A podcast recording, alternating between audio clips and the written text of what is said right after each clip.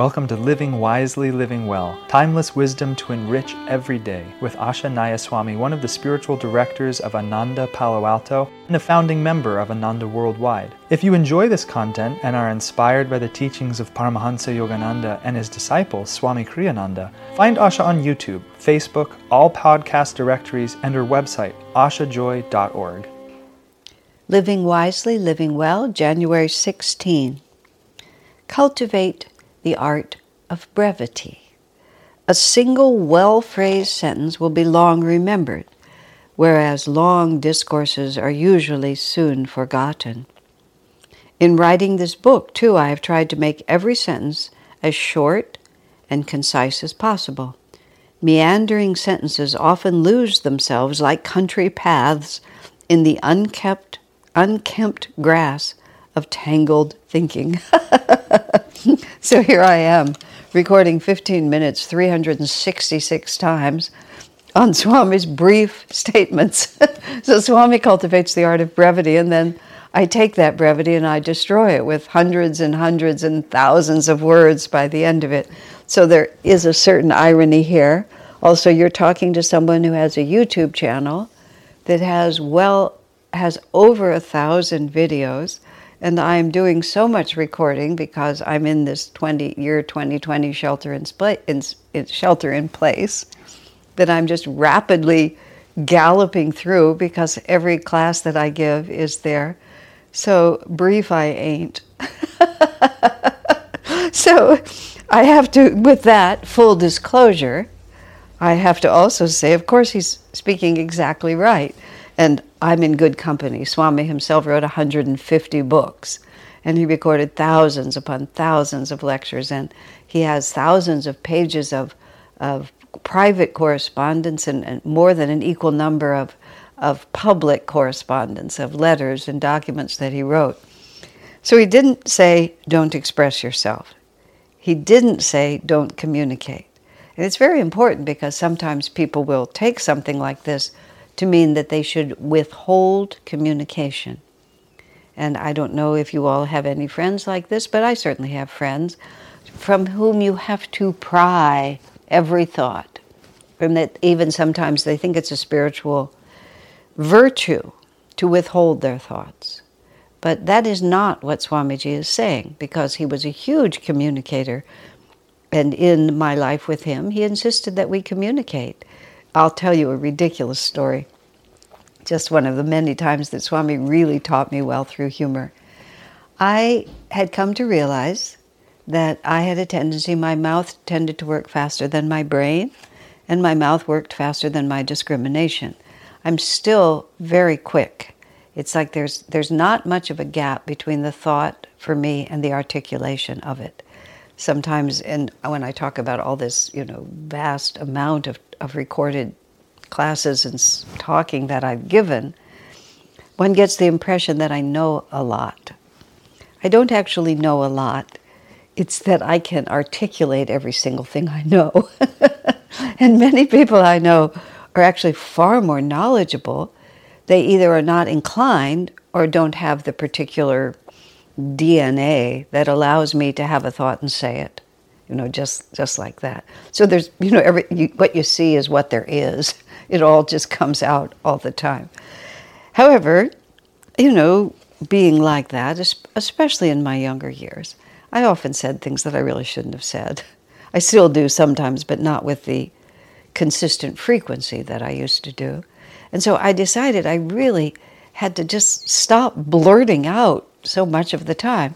So this was when I was already at Ananda and I knew Swamiji and I I would often be at his house in the afternoon. It was part of my responsibility as his secretary to, to go in the late afternoon, deliver the mail, discuss the day. There was no internet, there were not even any phones at that time. So we had to personally communicate and I had to carry the mail.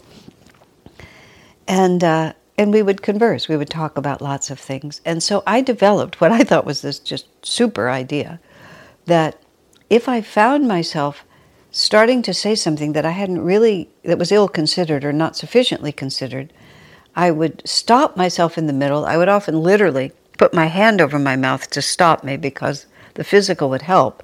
And I would start to say something, then I would say, oh no, never mind, like that. Apparently, this was not a universally attractive concept, even though I thought it was a really good idea. So, Swamiji always knew that the best way to reach me was to make it funny, because if it was funny, I would laugh, my feelings would not be hurt, but I would get the point. So, after this had been going on, I don't really know how long, whether it had been days or weeks, I came to Swamiji's house one, one day and we'd had supper together, and then it was somewhat into the evening, and we were about to leave. And my friend Seva and I were both there with Swami. And just as we were, we were standing literally by the door, Swami was always an extremely gracious host and would often walk us to the door.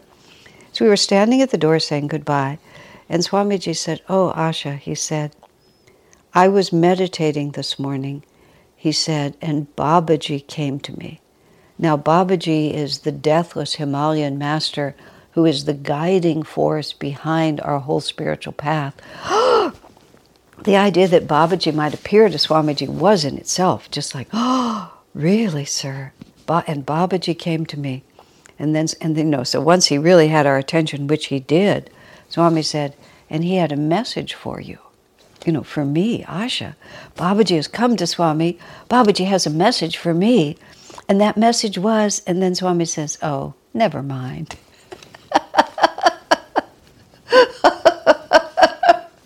and of course, communication was instant. I said, It's annoying, huh? He said, Yes. He said, Please don't do it ever again. it was absolutely perfect. I mean, he, he got me, as they say. I guess pranks are what people play. He, it was a superb prank. He had me all the way. I mean, I could hardly breathe when he said Babaji had a message for me. So when Swami said, Oh, never mind. It was absolutely perfect. Now, so what I was saying is the art of brevity is not necessarily silence. It's simply not to fill up space with words that are not needed and not to talk for no reason, but to, to try as much as you're able, you know, to think about what you want to say, or even if you have to create it as you're saying it, because a lot of times a lot of us, and I put myself in that category, we actually clarify our thoughts by articulating them. But even if we're clarifying as we're articulating, we should, well, I'm going to go back to the, to the suggestion for the day before, we should try to live with greater awareness. We should try to concentrate and pay attention to what we're saying and then really put it forward. And now Swami's also talking about writing because writing is where people, for some reason, get really, really confused. I've been editing some work that other people have done recently, and it's just amazing to me. I look at a six line paragraph and I realize it's one giant sentence. And whereas, you know, and because of this that happened, they went through all of these experiences, but still also wanted to follow through on this one, so they also followed through on that. And it's like by the time I get to the end, I don't even know where we started. And especially in writing, and Swami says it here be concise, say what you mean, and don't think that it's better to have fewer pieces of punctuation. Punctuation doesn't cost anything, capital letters don't cost anything. You don't really make it more clear by causing people to have to just keep going. Or they'll use, people will, will do with writing, you know, because this was the way it went, then they did this. Instead of saying, this is the way it went, they did this. You know, just put one idea, I've got it. Second idea, I've got it. That, but people tend to think that it's better to make this huge conditional phrase and then tell you. But just state the facts, state the facts. And also, I had a very interesting experience learning to write. Swamiji was determined from my early 20s that I would learn to write.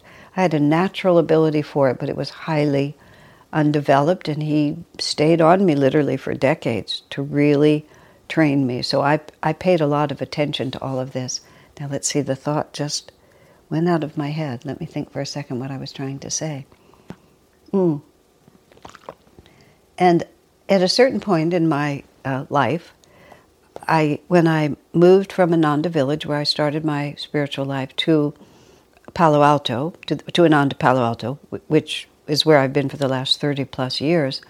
I had to take on the responsibility, and in those days, communication was through print media, and we had these monthly and then, you know, quarterly uh, catalogs of all our offerings, and it listed all our classes, sometimes for at least a month, and gradually then for three months at a time.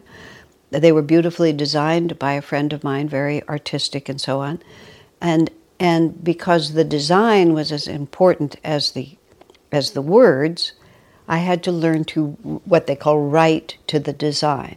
So there would be a, a, a block, a space in the among the photographs for whatever the class description was or whatever words needed to be said. So instead of my being able to just say anything I wanted to say, and her putting starting with text and then fitting in photos, we did it the other way around, which is was a very good technique. It made made for beautiful literature. So suddenly, I had to, for example, I would have written a class description, and this was just literally what happened. I would write a class description that was 125 words. And then when it came time to, to put it into the design, there was actually room for 50 words. So I had to take my 125 words and reduce them to 50. And the darndest realization came to me. I could take 125 and reduce it to 50, and I still got every important idea across. I would read those 50 words, and I realized that it was a perfect description of the class. And then I had to ask myself, what were those other 75 words doing there? You know, they were literally just clogging the drain. That's what they were doing. They were making people, in order to get those 50 words of content, I made people read all these 75 other words. And that was actually, and Swamiji said it later too, that's when I began to learn how to write. Because that's when I began to realize, well, cultivate the art of brevity. You know, what do I really want to say and, and does this word contribute? Now, in in verbal speech, we don't we don't most of us, you know, we, we don't want to edit ourselves that carefully. It's just when you edit yourself that carefully, you lose the spontaneity of communication. You become so self-conscious that people feel that you're always withholding. And withholding is not the same as brevity. An unwillingness to open your mind and heart to people is not the same as brevity in the context that Swami is talking about. What he wants us to do is say what we mean. Just say what we mean. And don't just fill the airwaves with extra noise. So, and again, he's also talking to, he, he takes the brevity, cultivate the art of brevity, but he says also a single well phrased sentence will be remembered, whereas long discourses are mostly forgotten. And having read that sentence was what made me think of my thousand plus videos on YouTube. At least with a video, people can just shut it off, or they can go have dinner and see if she's still going after they come back. I feel like it's a free choice and it's your problem. and I just offer what I have to say. But the fact is, there's a lot to say about the spiritual path. But still, he's correct. If you say what you mean and use words that have energy. So think about it. You can watch it when you write. You know, emails and text also. My learning to write was long before email and absolutely before text. Text is almost like tech, text. I don't know how to say the word, but you know what I'm talking about. It's actually doing the opposite. It's totally destroying communication because now we just use single words. We're, we're beyond brevity. Now, we're, now we've become terse which is uh, now we're losing the art of communication. Throw your arms up in the ha- throw your hands up in the air. There's no telling. You can't get everything right. We have to all just keep working with it. But insofar as your communication goes, both verbal and written, pay attention. Pay attention to just saying exactly what you mean. And just say what it is. Say it sincerely, say it clearly, and, and don't feel that you have to say it 10 or 12 times when I was first learning to write, Swami teased me. He said, You're not really clear what you, you don't really know what you want to say, he said. So just to be certain, you say it three times. Which, when I looked at my writing, was exactly true. I stated it, I restated it, I stated it again. Cultivate the art of brevity, Swami says. A single well phrased sentence will be long remembered, whereas long discourses are usually soon forgotten in writing this book, too. I have tried to make every sentence as short and concise as possible. Meandering sentences often lose themselves like country paths in the unkempt grass of tangled thinking. Joy to you, my friends. Our work is made possible by inspired listeners, so if you feel to support Asha, you can make a one time donation or, for unique members only content, subscribe through Patreon. Blessings and thank you.